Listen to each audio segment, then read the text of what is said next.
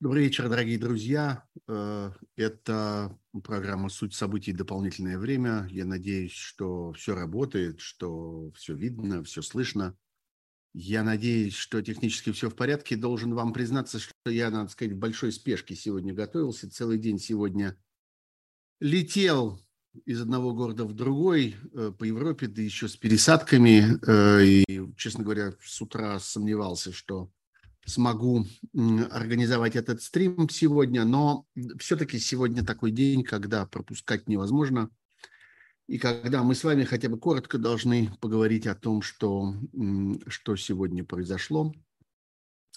А, я вижу, что количество зрителей прибывает, э, и, как всегда, замечательная География. Беларусь, Молодечно-Минская область, Тбилиси, Уфа, Кишинев, Дагестан, опять Тбилиси, Самара, Казань. Какое-то подпорижье, интересно, далее. А, Аглая Ашешева, здравствуйте, Аглая Ашешева, это моя добрая знакомая и коллега по последнему адресу, смотрит нас из Парижа. Санкт-Петербург, Чехов, ДС, ну, в смысле округ Колумбия, то есть э, Вашингтон, опять Петербург, опять Москва, Алмада, ну, будем считать, что это звучит так, Португалия. Э, Грузия, Минск, Киев, Вена, Алматы, Кременчук, Полтавская область, Питер, Белград, Сербия, Нижний Новгород, Лос-Анджелес, Варна, Батуми, Хайфа, Киров, Питер, Казань, Базель, Костанай, Таруса, Гамбург, Псков и так далее. Это можно бесконечно эту песню здесь распевать в эфире.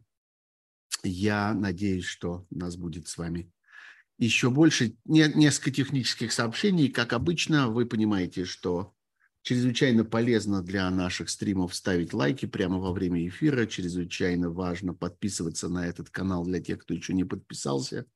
Я буду вам э, исключительно благодарен, если вы поддержите мою работу и мои усилия донатами. Как эти донаты отправить, вы можете видеть э, прямо у меня над головой. Одну ссылку, этой ссылкой можно воспользоваться и нужно тем, кто смотрит нас из-за пределов Российской Федерации. А если вы внутри Российской Федерации, то загляните, пожалуйста, в описание этого стрима, найдете там сразу несколько возможностей, тоже как поддержать этот канал. Совсем немножко остается до 100 тысяч подписчиков. Я очень надеюсь, что э, этот э, уровень удастся преодолеть наконец, и тогда откроются новые возможности для развития канала. Ну вот, собственно, все, что я хотел вам рассказать. Не обращайте внимания на какие-то посторонние звуки. Я, как обычно, в сельской местности. У меня тут каких-то зверей вокруг нет, и иногда их становится слышно, но надеюсь, что с этим Э, с этим будет все в порядке. Вот, итак, э, итак, ну, собственно, э, тема абсолютно очевидная, потому что сегодня эта тема является главной темой для разговора во всем мире, главной темой для обсуждения. Мир оказался на пороге мировой войны, мир оказался в одном шаге от мировой войны, от ядерной войны – Потому что совершенно очевидно, что единственная ставка, которую делает российский диктатор, э, российский совершенно обезумевший от э, ощущения собственной вседозволенности фараон, это ставка на ядерное оружие. Больше размахивать ему нечего. Мы совершенно очевидно э, своими глазами видим, как рухнула идея, план, стратегия и тактика агрессии, которую э, фараон начал э, в конце февраля нынешнего года. Э, сегодня мы видим, что события там на Украино-Российском фронте развиваются для России все тяжелее и тяжелее. Вот, собственно, мы наблюдаем последние дни за тем, как украинская армия возвращает себе чрезвычайно важный, один из ключевых пунктов на этом фронте город Лиман. А, по всей видимости, это обернется окружением и уничтожением довольно большой группировки российской армии. Интересно, что российское командование даже не пытается эту группировку оттуда вытащить. И военные эксперты спорят о том, почему это происходит. А, здесь есть несколько версий. Одни говорят, что вопрос, вероятно, ну, затея, вероятно, в том, чтобы отвлечь украинские силы на уничтожение этой группировки и тем временем э, закрепиться на каком-то следующем рубеже обороны, потому что таким образом украинское контрнаступление подошло к самой границе Луганской области, той самой области, которой очень гордились российские военные, что им удалось на 100% занять ее. А, там не остается естественных рубежей, там нет никаких э, рек или каких-то особенных э, особенностей рельефа. Э, которые могли бы стать, стать э, таким естественным, естественной преградой на пути развития украинского контрнаступления. Контрнаступление. Так что вот э, таким образом как-то тянут время. А другая версия, и мне самому она кажется гораздо более гораздо более правдоподобно и заключается в том, что российское командование до такой степени безразлично к потерям своего собственного э, личного состава, своих собственных военнослужащих, им до такой степени важнее э, то, что думает о них свихнувшийся диктатор, они до такой степени боятся за свои погоны, свои лампасы, свои звезды, Э, что готовы пожертвовать этой группировкой для того, чтобы не огорчать начальника. Вообще в том, что происходит сейчас, чрезвычайно много личного. Чрезвычайно много э, такой, я бы сказал, персональной фанаберии, чрезвычайно много разнообразного мистицизма. 7 октября, через неделю, российскому диктатору исполнится 70 лет. И в конечном итоге э, то, что он э, сделал, та катастрофа, которую он организовал своими руками, всемирная катастрофа. А, а эта катастрофа уже произошла. Ядерной войны еще нет, но мировой порядок разрушен. И совершенно очевидно, что миру предстоит создавать новые инструменты – Э, восстановления этого мирового порядка, удержания этого мирового порядка. Мы, может быть, чуть подробнее поговорим с вами об этом чуть позже. Так вот, катастрофа, которая уже произошла, катастрофа э, мирового права, катастрофа э, э,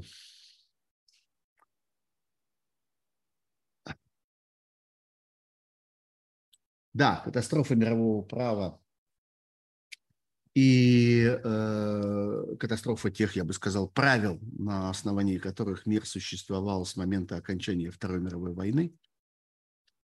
Э, это подарок э, фараона самому себе на это 70-летие. Э, вот так он представляет себе э, то, что он может э, себе позволить. Вот так он представляет себе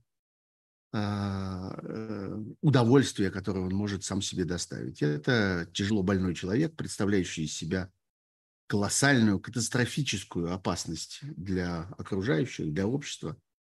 Человек, который, конечно, однажды будет изолирован. Э, уж каким образом изолирован? Физически или юридически? Э, будет ли он в этот момент в состоянии живого или мертвого тела, это мы посмотрим, но изоляция – это, несомненно, а, несомненно, ему предстоит, потому что это человек, который представляет из себя угрозу для всех. А, я думаю, что многие из вас слышали а, сегодняшнюю речь фараона. Она состояла из громадного количества штампов, разного рода пропагандистских таких стандартных конструкций, много раз употреблявшихся для оправдания этой войны, для пропаганды этой войны. В общем, в этом нет абсолютно ничего нового.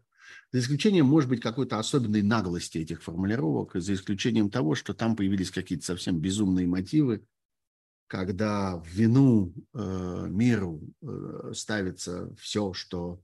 Э, да, вот действительно, как пишет мне один из моих зрителей, Максим Гангальский, в этот раз аж до опиумной войны дошел. Ну да, можно это разматывать все дальше и дальше, можно углубляться все больше и больше. Окей, давайте вспомним с одного конца опиумную войну, а с другого конца завоевание Сибири, то каким способом Московия, а потом Россия присоединяла к себе новые территории, уничтожая э, народы по существу целого континента на громадном пространстве многих десятков тысяч километров.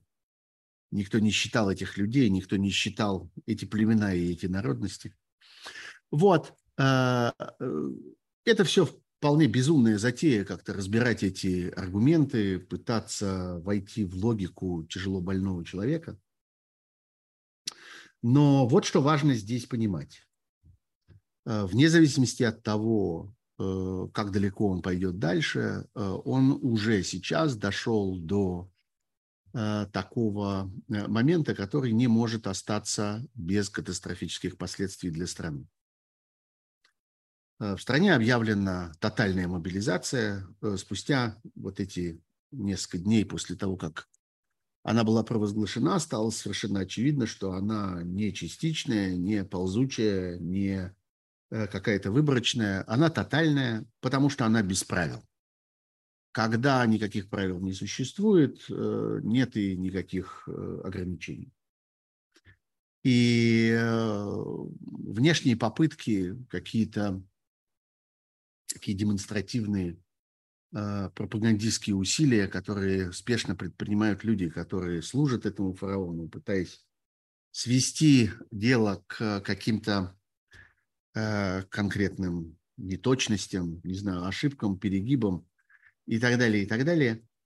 А, э, все это, конечно, лицемерие. На самом деле эту э, мобилизацию никто не контролирует, потому что и на гораздо более простых вещах э, путинская вертикаль демонстрировала свою абсолютную несостоятельность и неспособность решать сложные организационные задачи. Одной из таких задач является это, это мобилизация. Мы с вами не будем горевать о том, что они не могут как следует ее организовать. А, это на сегодня позитивный фактор.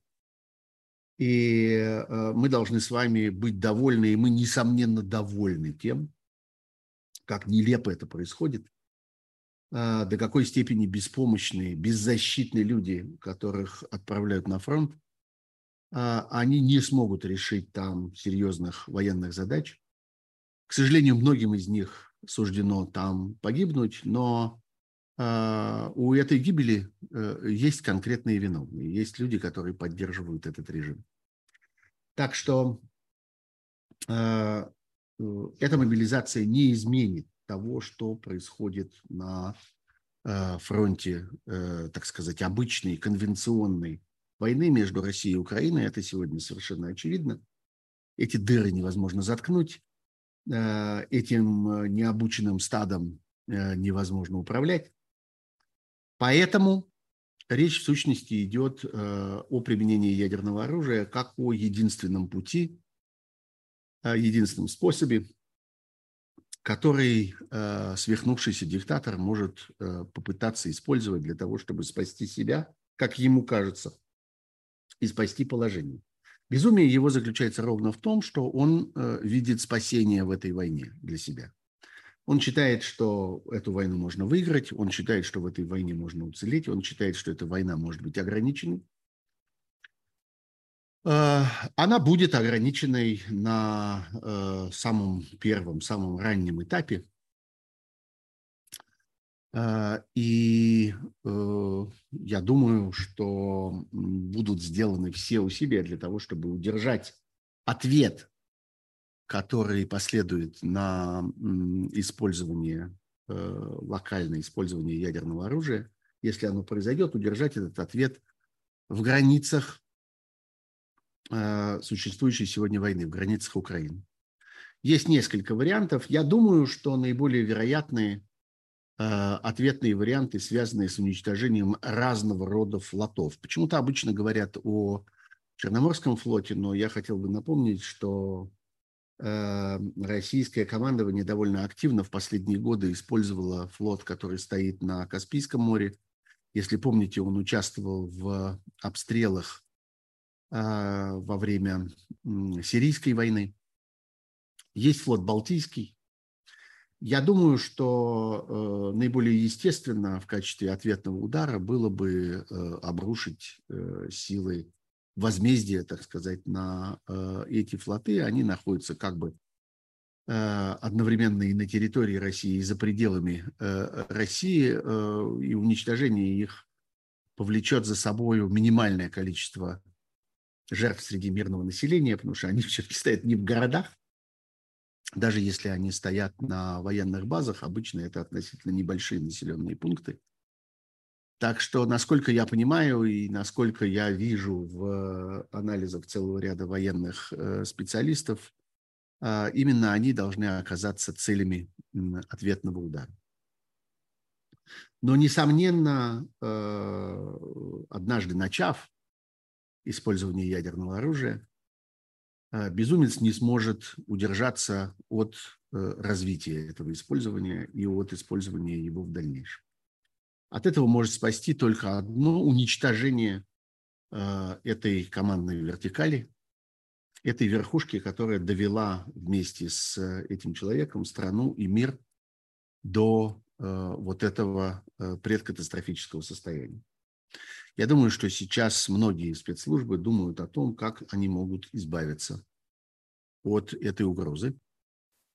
И если на протяжении многих лет это считалось каким-то экзотическим решением проблемы, и никто не хотел обсуждать это серьезно, я абсолютно убежден, что сегодня это обсуждается именно серьезно, как, может быть, одна из основных версий, основных вариантов дальнейших, дальнейших действий. А, трудно говорить об этом. Это, э, собственно, само по себе демонстрирует крах мировой политической системы, что эта система оказалась перед необходимостью вот таким образом решать ту проблему, которая перед ней стоит. Но, объективно говоря, э, дела обстоят именно так. Э, мировая политическая система, мировая правовая система, построенная после Второй мировой войны и развивавшаяся на протяжении всех этих десятилетий, э, на протяжении более чем 70 лет, прошедших с окончания Второй мировой войны, продемонстрировала сегодня свою неэффективность. Сегодня мы видим, что ни мощнейшая международная организация, Организация Объединенных Наций во главе с ее Советом Безопасности, ни другие э, организации, союзы, э, комитеты, э, парламенты, международные советы и так далее не способны остановить сумасшедшего с ядерным оружием в руках. Я думаю, что это приведет, и это, собственно, ответ на один из тех вопросов, которые я получаю здесь в чате этой трансляции. Э, я думаю, что э, нам предстоит тотальный пересмотр крупнейших международных организаций и их устройств. Довольно часто спрашивают, а почему, наконец, уже невозможно исключить Россию из Совета Безопасности ООН? Нет механизма исключения постоянного члена э, Совета Безопасности. Так этот Совет Безопасности изначально был сконструирован, так э, державам-победительницам Второй мировой войны казалось, будет справедливо, если они будут, каждый из них в отдельности будет иметь тотальную и вечную гарантию на то, чтобы оставаться в этом руководящем органе. Сегодня Э, совершенно очевидно, э, что э, этот механизм больше ничего гарантировать не может. И это означает, что нужен просто другой механизм. Поскольку в рамках существующего законодательства, существующего устава, существующего порядка крупнейших международных организаций решить эту проблему невозможно, значит, нужны другие международные организации. И мы увидим с вами, как все это реорганизуется без России. А, увидим, если успеем. Если до этого а, тотальная ядерная катастрофа не развернется. Сегодня мы все время должны делать эту оговорку. Мы все время должны понимать, что это больше не фигура речи, не какой-то э, анекдот, не какая-то метафора, а это перспектива, подлежащая анализу и оценке, шан, э, оценке шансов на то, что она э, э, реализуется. Не хочет ли Макрон теперь позвонить э, в Кремль? Я думаю, что сейчас Макрон не хочет позвонить в Кремль, но тогда, когда будет сформулирован э, набор требований э, и набор встречных угроз для того, кто угрожает сегодня миру ядерной войной, несомненно, все эти разговоры возобновятся. Э, надо обратить внимание, что вот этот мотив, мотив возвращения к переговорам постоянно присутствует в тех речах, которые произносит э, диктатор э, и люди, выступающие от его имени.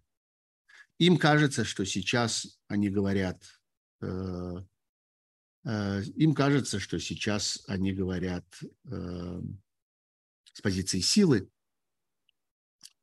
а, но в действительности э, мир понимает, что э, сила – это мнимая, что на самом деле такого варианта, когда а, начавший войну ее выигрывает э, и остается в живых, остается цел, в принципе не существует. Мировой порядок в любом случае рухнет, и ядерное оружие перестанет быть сдерживающим. Э, нет, это не связанные вещи. Я зачитал только что вопрос, который я увидел здесь э, тоже, э, тоже в чате. Не связанные в том смысле, что мировой порядок может быть изменен, а ядерное оружие может быть так и не применено. И наоборот, ядерное оружие может быть применено, и мировой порядок тогда будет изменен не в результате этого, а в результате тех понимания, тех того его несовершенства и тех причин, которые привели к применению этого ядерного оружия. Нужно уметь различать, различать эти ситуации. Ну что, я очень надеюсь на ваши вопросы.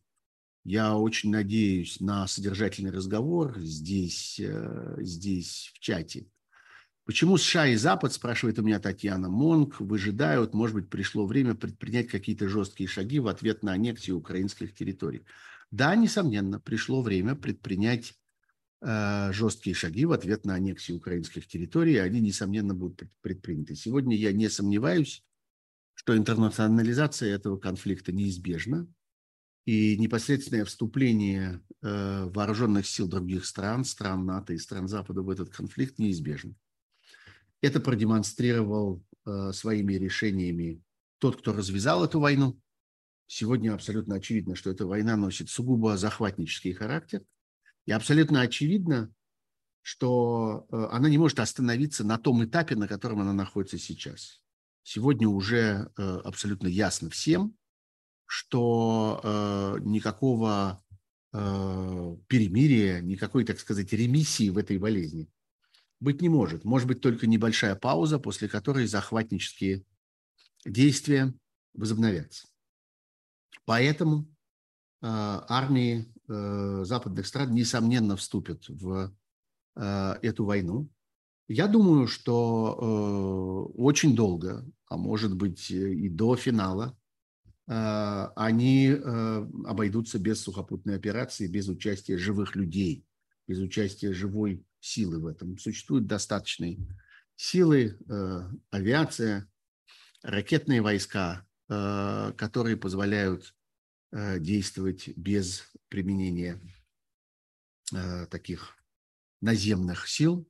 И мы видели уже много раз, что в локальных конфликтах именно такая, такой тип войны использовался, и совершенно очевидно, что будет сделана по меньшей мере попытка, будут использованы все возможности для того, чтобы оставить этот конфликт таким, конфликт таким и в Э, э, в этот раз. Ну вот Путин, читаю я новости, которые тем временем несутся мимо меня по э, линиям информационных агентств. Путин заявил о том, что Российская Федерация призывает Украину к переговорам. Нет, переговоров, разумеется, никаких не будет между Украиной и Российской Федерацией до тех пор, пока э, остаются оккупированными эти территории. Никто в мире, вот давайте с вами все-таки это констатируем, что никто в мире, за исключением стран-изгоев, за исключением стран, находящихся в прямой зависимости от российской диктатуры, э, не признал не только этих э, смехотворных референдумов, но, разумеется, и не признал факта присоединения этих э, территорий. Интересно, что именно в такие моменты происходит окончательная глобализация этой, так сказать, политической проблемы. Потому что понятно, что до сих пор сохранялись довольно большие части мира, где э, эта война э, расценивалась как э, далекий локальный конфликт, серьезный, большой, важный, но далекий и локальный. Все-таки местный, не касающийся этих других регионов. Это прежде всего Южная Америка, э, Африка. Э, там достаточное количество стран, которые смотрели на эти события, так сказать, со стороны – и э, там довольно широко распространены э, такие взгляды, которые, так сказать, кажутся экзотическими в Европе, и в Америке сегодня о том, что вот э, э провоцировали, э, как-то дразнили э, российского диктатора, и вот как-то вынудили его и так далее. Э, кроме того, Э, конечно, играет роль такое традиционное раздражение развивающихся стран и стран достаточно бедных против э, стран богатых и развитых. Оно, конечно, еще больше усилилось во время эпидемии. Было много претензий на тему того, что вот вы вакцину разработали, а нам, бедным странам, ее не дали, а оставили ее себе, вот вы как-то защищались от эпидемии нас бросили на произвол судьбы и так далее, и так далее. Все это, конечно, как-то наслаивается, все это сейчас вспоминается, но э, именно вот в такой момент, в такой момент, когда мир начинает понимать, что речь идет, собственно, о ядерной опасности, а, а осознание того, что ядерная катастрофа тотальна и что она не может пощадить никого – оно в мире существует, и оно существует повсюду, в том числе и в этой самой Южной Америке, в Африке и так далее, в этот момент и формируется действительный, настоящий мировой консенсус, а, который определяет а, то, как мир относится к силе, которая поставила его вот под эту смертельную, а, смертельную угрозу. И тогда Э, постепенно начинают, так сказать, выползать на поверхности подробности. То, что в мире не хотели знать, то, что в мире как-то считали какими-то второстепенными деталями, э, какими-то местными новостями, которые как-то, от которых можно отгородиться и так далее, все это начинает работать на общее понимание. Ну, например, история, о которой мы с вами много говорили в последние недели – история с, в общем, э, тотальным упразднением э, системы э, уголовного суда и уголовного наказания в России. А именно это результат того, что мы видим с этой вербовкой людей, несущих сейчас уголовное наказание за совершенные ими уголовные преступления, в том числе особо тяжкие уголовные преступления, такие как убийство, грабеж, разбой и так далее – Э, вербовка их на войну и по существу освобождение их от наказания. Это уже следующая история. Какие у них шансы выжить? Будут ли их э, ликвидировать после там скольких-то э, недель или месяцев их, их участия э, в боевых действиях? Это законности этому действию не прибавляет. Тот факт, что, может быть, не знаю, никто из этих завербованных людей не вернется живой с этого фронта – он не меняет сути, а суть заключается в том, что в России упразднена система уголовного судопроизводства. Она оказалась бессмысленной, потому что результаты этого уголовного судопроизводства явочным порядком отменены, они отменены, в общем, в отношении любого э, осужденного, которому захочется этой возможностью воспользоваться. И э, система уголовного наказания, которая э, является, так сказать, органической частью любой системы правосудия в стране, она тоже, в общем, по существу ликвидирована, поскольку люди, которым поручено было осуществлять это уголовное наказание, утратили всякую власть, всякие полномочия, связанные с исполнением их обязанностей они больше не могут принимать решения относительно того, что будет происходить с осужденными, и без всякого их решения эти осужденные отправляются туда, куда считает нужным какая-то третья сторона. На наших глазах сейчас, вот в последние дни, происходят такие довольно комичные тоже попытки э, легализации Э, этого процесса. Вот э, диктатор подписал указ об упрощенном приеме в гражданство, э, в гражданство разнообразных контрактников. Ну, то, что там называется деликатно контрактниками, мы с вами должны читать и как наемники, уголовники в том числе. Кроме того, по всей видимости, в ближайшие дни будет принят законопроект, который устанавливает Э, уже э, по существу такую формальную амнистию для тех, кто отправляется на фронт, э, пропорция зачета времени, там, один день на фронте за, там, может быть, будет 10 дней или 8 дней или 12 дней, проведенных в тюрьме для наемников, для наемников-уголовников. Это вот задним числом попытка со всем этим, попытка со всем этим справиться и каким-то образом это легализовать и описать в терминах какого-то э, более или менее, ну, я, язык не поворачивается, назвать это цивилизованным правом. Ничего цивилизованного в этом нет, но во всяком случае писанного права. А, а,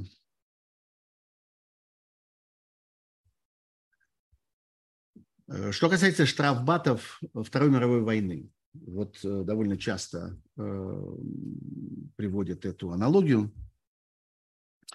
Э, давайте с вами понимать, что в системе ГУЛАГа, советского ГУЛАГа, к моменту начала Второй мировой войны находилось несколько миллионов людей, репрессированных по политическим мотивам, репрессированных по выдуманным приговорам, по выдуманным обвинениям, по фальсифицированным приговорам, людей, которые не совершали никаких преступлений, людей, которые находились э, потому, что режим считал выгодным держать их в условиях рабства и пользовался их рабским трудом. И, собственно, это была основа в значительной мере советской экономики, по существу неограниченное использование бесплатного рабского труда.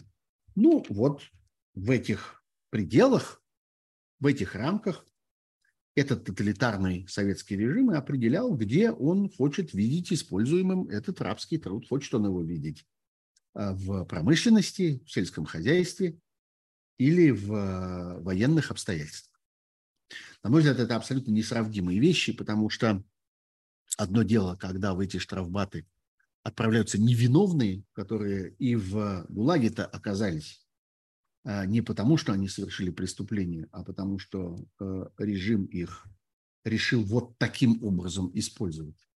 А другое дело, когда э, в эти неконтролируемые бандформирования отправляются реальные преступники. Те самые преступники, э, которые совершают тяжкие преступления против личности. Почувствуйте эту разницу и никогда больше не сравнивайте одно с другим это вещи э, не э. А, просил бы ответить на все основные тезисы сегодняшней речи президента Путина «Мерси», пишет мне Серж Брас. Серж Брас, обойдетесь. Э, нет никакого смысла отвечать на все основные тезисы сегодняшней речи президента Путина. Бред сумасшедшего не подлежит ответам на его основные тезисы. Никаких основных тезисов там нет. Есть безумные тезисы по поводу вины всего остального мира перед ним Путиным. Есть безумные тезисы относительно того, что война, э, развязанная этим безумцем, носила оборонительный характер. Ну, мы видим, какой оборонительный характер она носит. Она носит сугубо захватнический характер. На этой же неделе, кстати, мы получили с вами интересный дополнительный аргумент, и хорошо бы его как-то не потерять во всей этой истории.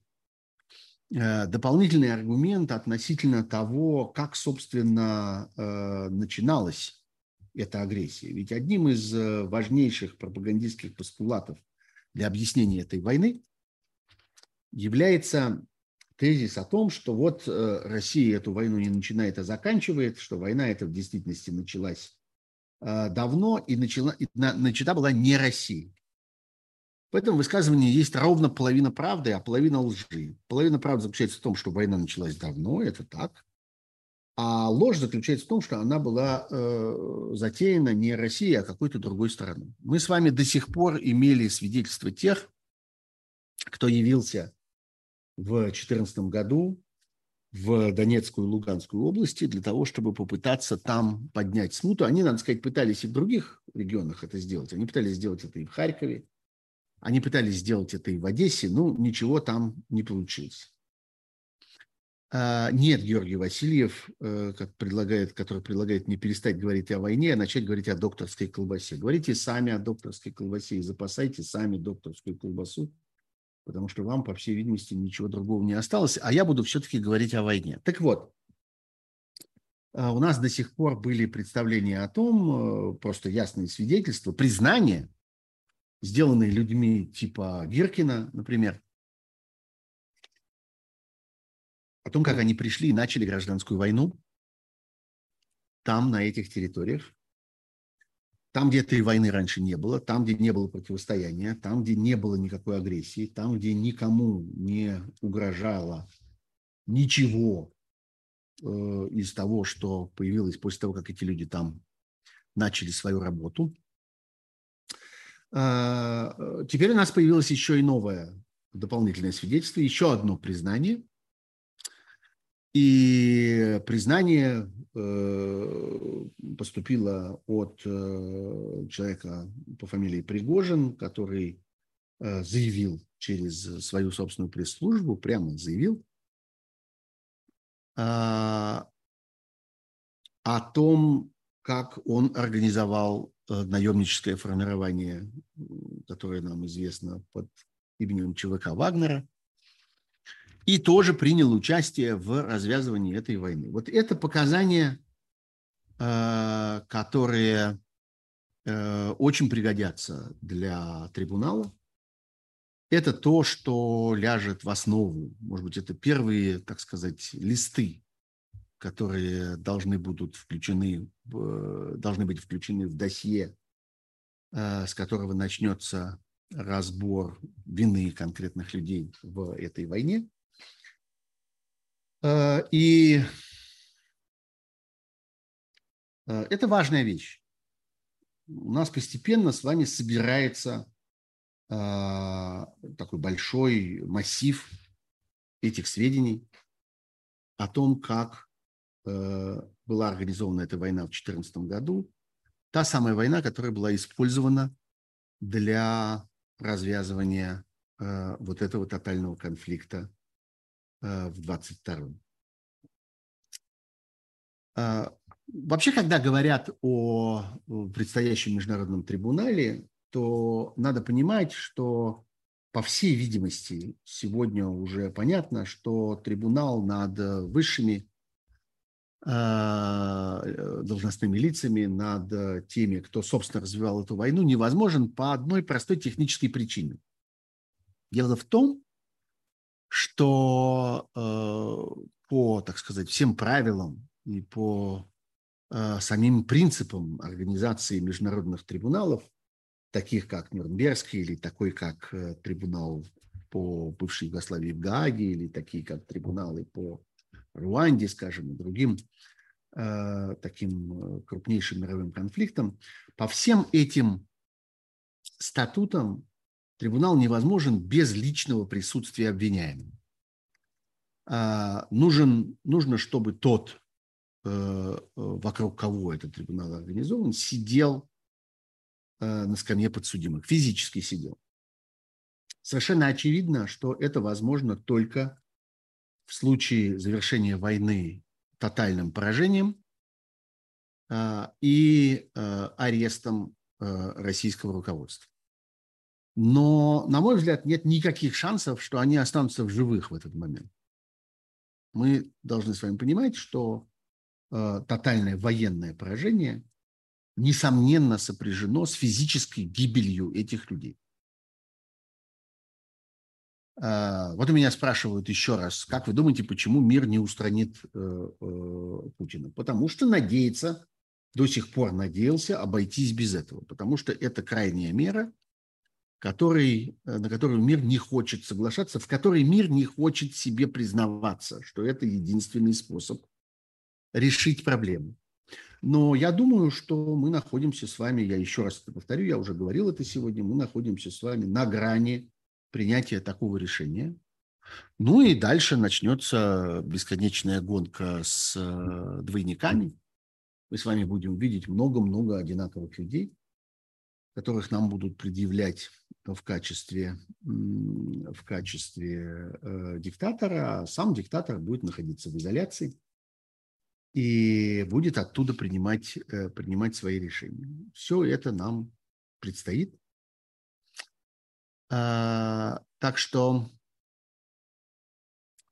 э, человек, который затеял эту историю, он должен был понимать, что он придет и вот к такому к такому э, часу в своей судьбе, в своей карьере.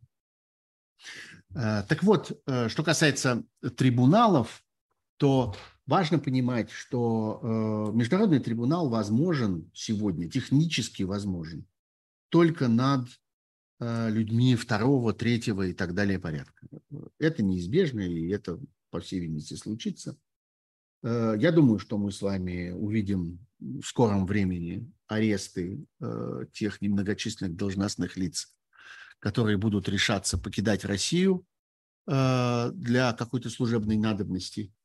Э, я думаю, что последние э, путешествия по миру совершает э, министр иностранных дел России. Э, недалек тот день, когда окажется, что он больше не может себе этого позволить. Э, опять это, э, собственно, означает некоторое крушение мирового порядка. Так мир договаривался сам с собой не поступать. Люди, э, которые представляют страны, люди, которые от имени стран ведут переговоры, находятся как бы вне санкций, вне вины, вне ответственности. Они представляют из себя чистую функцию, и в этом качестве они защищены. Но этот порядок разрушен. Он разрушен одной из сторон. Поэтому, э, видите, за последние месяцы много событий произошло таких, которые казались нам совершенно невероятными. Я думаю, что арест Лаврова э, где-нибудь э, на входе на какую-нибудь большую мировую конференцию нам тоже кажется сегодня невероятным, но мы это увидим. Либо мы увидим ситуацию, в которой, в которой э, такого рода должностные лица, и в том числе министр иностранных дел, не смеют выехать за территорию России, и все переговоры ведутся каким-то удаленным способом. Много вопросов про Э, уничтожения российской газотранспортной системы, на которую пошла сама Россия. Олег Варшавский спрашивает, кто же газопровод взорвал. Газопровод взорвали э, по приказу того же самого диктатора. Не существует больше никаких других версий, которые стояли бы на ногах. Э, это э, попытка продемонстрировать, опять-таки, вот эту последнюю ставку. Мы не шутим, мы не, э, не оставляем за собой никаких э, путей к отступлению. Вот что, собственно, демонстрирует, э, демонстрирует этим поступком руководство России, если можно эту банду по-прежнему называть такими словами. А, есть совершенно конкретные э, мотивы, которые здесь можно было бы пытаться разбирать. Ну, например, ситуация, в которой а, уничтожение вот этого самого э, Северного потока-1, но сохранение Северного потока-2 должно по замыслу э, вот этих сумасшедших, сидящих в Кремле, привести к тому, что западные лидеры должны э, обратиться с нижайшей просьбой о разблокировании второго Северного потока. И тогда можно будет им сослаться на санкции и сказать, что нет, мы не будем этого разблокировать, потому что, ну ведь вы же наложили на нас санкции. Ну вот мы законопослушно эти санкции исполняем. В сущности, это же самое, но в э, существенно меньшем масштабе мы наблюдали на истории вот с этой самой турбиной, помните, которую возили туда-сюда и которую в отремонтированном виде в какой-то момент передали российским техникам, а российские техники отказались ее устанавливать, ссылаясь на приказ начальства. Каковое начальство сказало, мы не можем пользоваться этой э, турбиной, потому что она попадает под санкции. Снимите санкции, тогда мы ее поставим. Вот теперь в этой же совершенно логике происходит взрыв этого газопровода. Снимите санкции, тогда мы запустим. Э, что касается там, они перестанут э, получать деньги за, за э, этот газ. Ну, перестанут. Они считают, что вопрос сейчас не в этом. Они поднимают ставки выше. Они полагают, что в ближайшие несколько месяцев, а может быть и несколько лет, они проживут и без этих доходов. По всей видимости, это действительно так. Запасы есть, и это прежде всего запасы терпения – вот что важно. Это не э, запасы э, какие-то материальные или финансовые или какие-то еще. Это запас прочности, на который рассчитывает сегодня диктаторский режим. Он считает, что его хватит на какое-то время, он сколько-то времени еще усидит, а там уж как-нибудь вернемся к торговле, деньгам, доходам и всем остальным. Сейчас речь идет о чем-то более масштабном, а именно об угрозе ядерной войны. Поэтому они легко от этого э, отказываются, заодно демонстрируя свою готовность и будто бы свою способность уничтожить любую другую параллельную или конкурирующую транспортную систему, которая могла бы подавать в Европу газ из каких-то альтернативных источников, газ или нефть. Тем временем надо заметить, что катастрофы нынешней зимой не будет, Э, Европа, европейские страны подготовились к этим событиям. Они э, сумели создать запасы, они сумели организовать э, меры экономии. И вот тот единственный шанс, который был у российского диктатора, чтобы вот этим путем попытаться задушить европейское, вообще западное сопротивление – он упущен. Его больше нет, а второго не будет, потому что совершенно очевидно, что до следующего сезона а, зимнего, когда снова эта проблема встанет достаточно остро, проблема будет решена более радикальным и надежным образом. И, конечно, российский режим сам уничтожил этот свой аргумент, эту свою форму доминирования – если бы не эта война, если бы не этот кризис, если бы не доведение дела вот до такого абсурда, то, э, может быть, еще не одно десятилетие сохранялась бы э, возможность э, сохранять свое влияние в мире э, с помощью вот этого вот ядерного, э, с помощью вот этого э, энергетического диктата. Но, видите, все решилось за один год. Потому что если, а в этом уже можно не сомневаться, это абсолютно очевидно, если э, нынешний кризис будет преодолен э, в течение этой зимы, то следующего уже не будет. Но на это если, наслаивается еще одно если, и мы снова должны с вами это повторять, э, если миру вообще суждено пережить эту зиму целом. Потому что э, мы находимся с вами слишком близко к опасности тотального э, ядерного конфликта, э, который может вообще все эти рассуждения оставить за пределами реальности. Как-то не будет никакого следующего отопительного сезона. Как ни комично звучит, звучат все эти бытовые формулировки. А, есть, конечно, э, еще одно важное обстоятельство, э, которое э, ну, для нас с вами находится за пределами какого-то ответственного и профессионального анализа, это вопрос о том, в какой мере вообще, в принципе, ядерные силы, которыми может распоряжаться свихнувшийся российский диктатор, годятся для использования. А, это все работает или нет. А, мы с вами этого не знаем. У нас есть э, некоторые надежды, что э, натовская разведка имеет какие-то более надежные сведения на этот счет. Она, конечно, зарекомендовала себя достаточно хорошо на протяжении этого кризиса. Э, всего вот этого вот э, военного кризиса, начавшегося еще осенью минувшего года, когда стало понятно, что российский э, диктатор готов к нападению на Европу. Это стало известно натовскому командованию и политическим, политическому руководству западных стран и Соединенных Штатов. Они начали активно противодействовать этому. Это стало возможно потому, что у них нашлись для этого какие-то надежные источники.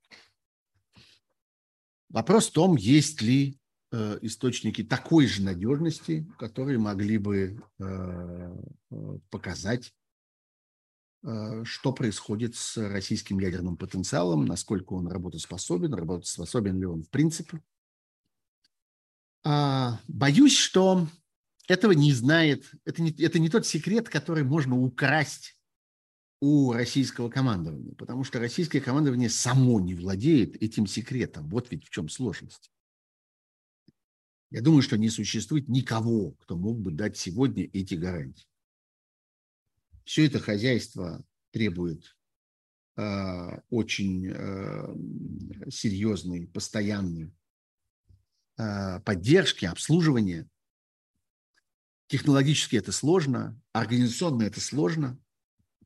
Мы с вами видим, что никакие сложные технологические и организационные задачи не могут быть решены нынешним российским руководством. У нас нет, собственно, никаких примеров того, когда вот какую-то такую сложную затею им удалось э, довести до успешного финала. Поэтому, ну, по аналогии, по логике, мы должны с вами э, сейчас э, полагать, что э, с этим российское командование не справилось тоже. Но штука заключается в том, что никто не хочет с этим экспериментировать. Никто не хочет попробовать. Это слишком рискованно. А может, Путин притворяется сейчас полным утырком, а сам все согласовал?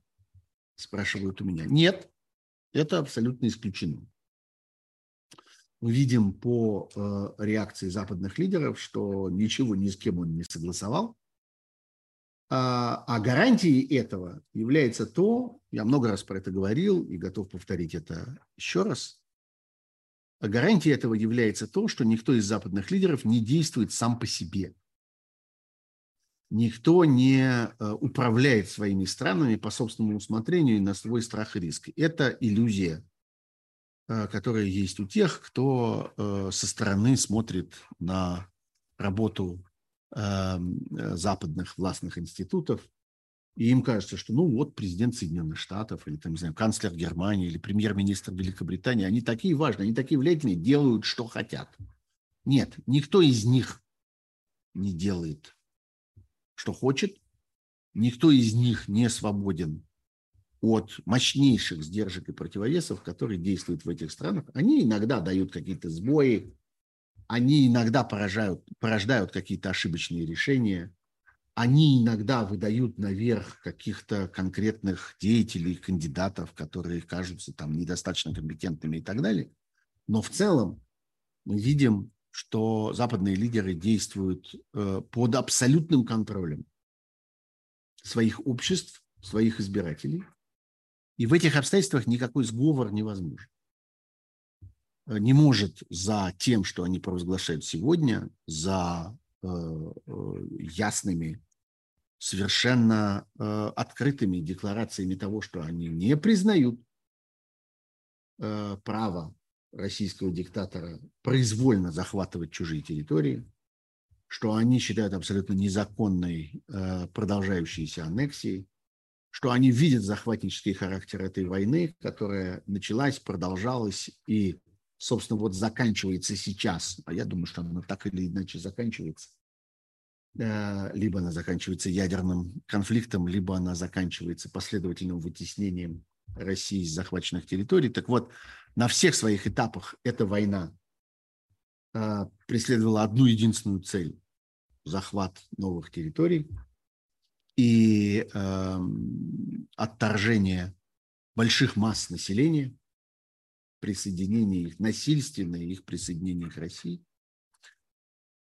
Э, мир отказывается это признавать. Мир заявляет о том, вот э, мы с вами на разные лады э, читаем сегодня заявления самых разных мировых деятелей о том, что Украина существует в границах 91 года.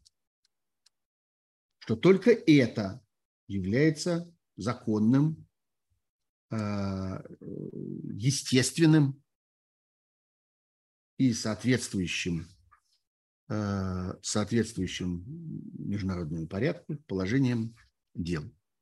Для того, чтобы поддержать это, как мы с вами уже говорили, по всей видимости, придется заменить целый ряд влиятельных мировых институтов. Они перестанут таким образом работать. Ну и напоследок меня много, я смотрю, спрашивают о э, санкциях, которые были введены сегодня. Э, там есть новые Э, важные вещи. Помимо персональных санкций, под, которых, под которыми оказалась, например, глава российского Центрального банка Эльвира Набиулина, э, человек, который своим трудом обеспечивает эту агрессию, человек, который оказался в положении э, не просто соучастника, но активного деятеля этой нацистской диктатуры, речь идет о нацистской диктатуре, несомненно, действующей в России, и должна будет нести ответственность по этому поводу. Вот эта ответственность пока наступает в виде санкций. А, э, так вот, помимо персональных санкций, есть довольно важные нововведения. Например, э, среди британских санкций мы видим э, запрет на участие разного рода Э, там строительных, образовательных и, и юридических компаний в делах э, российских компаний. Это важная очень вещь, это только кажется какой-то какой странной деталью. Дело в том, что для российского бизнеса и для а, громадного количества э, российских коммерческих компаний, российских крупных корпораций имеющих э, какие-то коммерческие взаимоотношения с окружающим миром, характерно использование британского правосудия в качестве арбитража. В огромном количестве контрактов, в огромном количестве крупнейших соглашений, в огромном количестве э, договоров о слияниях, об обмене акциями, об инвестициях, а, о, об участии разного рода западных бизнесов в деятельности на территории России указано, что в случае конфликта, в случае каких-либо разногласий, эти споры решаются в британском суде. Для этого нужны британские юристы. То есть по существу сегодняшний этап вот этих санкций разрушил правовую систему, значительную часть ее, очень важную часть Э, всей э, бизнес-среды России, э, отделив ее от мира еще и вот таким образом. Теперь эти компании не смогут защищать свои интересы в мире, и эти интересы и решения по этому поводу будут приниматься просто без них. Они будут молчаливым зрителем того, как э, мировое правосудие будет решать разного рода конфликтные ситуации, касающиеся э, российских компаний. Э, все это будет развиваться, э, несомненно. Э, вся эта индустрия э, санкций будет, э, будет расти. Вот э, и Канада, и Соединенные Штаты, и Европейский Союз сегодня двинулся, двинулись дальше в этом направлении. И э, продолжая идти по вопросам, которые э, я получаю, немало вопросов по поводу заявки, или точнее намерения Украины подать заявку об ускоренном вступлении в НАТО.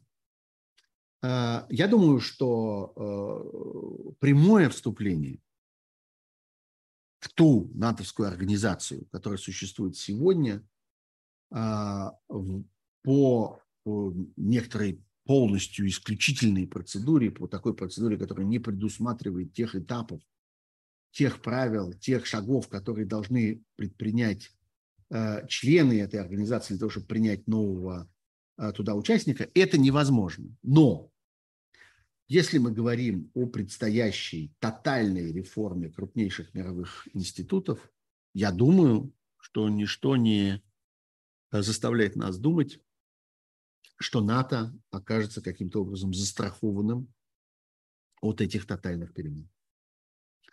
Я думаю, что и здесь нас ожидает довольно глубокое э, изменение этой структуры, возможно, переучреждение ее на новых основах, э, возможно, глубокая реформа устава НАТО, потому что и здесь тоже мы видим, и весь мир видит, неэффективность этой структуры, которая не смогла предотвратить сползание ситуации вот к такому катастрофическому развитию событий, э, какое эти события приняли сегодня по вине одного безумца. Это означает, что э, так этот механизм не работает, значит, нужно этот механизм каким-то образом менять.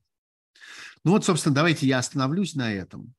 Э, мне кажется, что, э, собственно, все, что предстоит нам делать и анализировать в текущем порядке в ближайшие дни, будет очень много разговоров, очень много эфиров, очень много э, комментариев, и я тоже, несомненно, буду в этом во всем участвовать. Это превращается в, такую, в такой непрерывный более или менее процесс, такой какой-то непрерывную разливку стали – Э, мы с вами продолжим осознавать то, что происходит. Не речь безумца, которую мы услышали сегодня, она, в общем, не имеет никакого значения. Поразительным образом, никто не хочет в этом разбираться. Вот если вы почитаете колоссальное количество разнообразных комментариев на эту тему уже, то вы увидите, что там нет разборов этой речи. Есть в целом э, ненависть, отвращение Э, к этому человеку и к ситуации, в которой он оказался, и к ситуации, в которой э, разыгрывается этот театр. Вот эти люди, которые сидят в зале и, и э, как-то не смеют отвести глаза от э, сумасшедшего. Мы на самом деле даже не знаем, он ли это. Мы, в общем, объективно говоря, не очень понимаем, Э, реальный ли это человек, или это какая-то замена, какой-то актер, который исполняет его роль, потому что, ну, в общем, большого мастерства для того, чтобы прочесть этот текст, не нужно с выражением. А опасность велика. Вот, так что э, я думаю, что так что э, я думаю, что не это мы будем с вами, э, мы будем с вами анализировать. Мы будем с вами анализировать реальные события на фронте, которые развиваются э, своим чередом.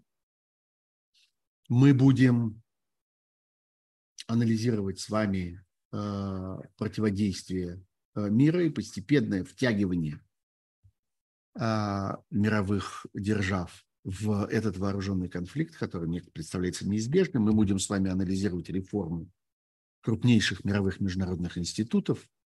Вот это реальные последствия этих событий, не этих слов, ни этих заявлений, ни этих речей в Георгиевском зале, ни этих подписей абсолютно ничтожных для мира, оставленных людьми, которым предстоит разделить участь э, разнообразных там Гиви, Моторол и всех прочих, кого их там, их там взрывали в этих лифтах и в, э, в кафе этих самопровозглашенных столиц.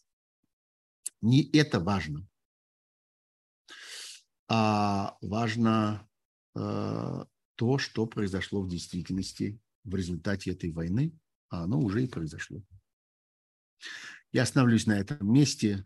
Еще раз напомню вам о том, что ваши лайки и ваши подписки чрезвычайно полезны для этого канала.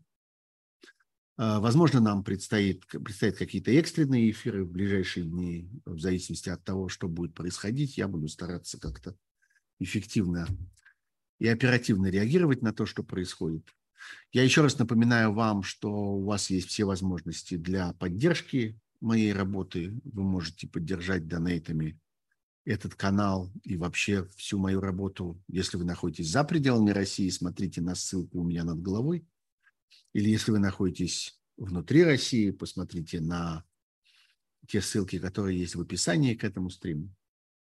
А мы с вами несомненно, еще увидимся здесь, в YouTube. И, между прочим, вот этим я завершу, увидимся и услышим друг друга на возрождающемся эхе. Я думаю, что многие уже знают эту новость, что а, журналисты «Эхо Москвы» снова объединяются для того, чтобы создать удобный, эффективный канал общения, который вы сможете видеть и в ваших смартфонах, в виде э, специального приложения, и в виде единого канала, и в виде сайта, на котором будут собираться и видео, и аудио, и тексты, и расшифровки. В общем, ну вот так, как работала «Эхо Москвы» в лучшие годы э, своего профессионального пути. И там снова будем с вами видеться. Спасибо. Всего хорошего. До свидания.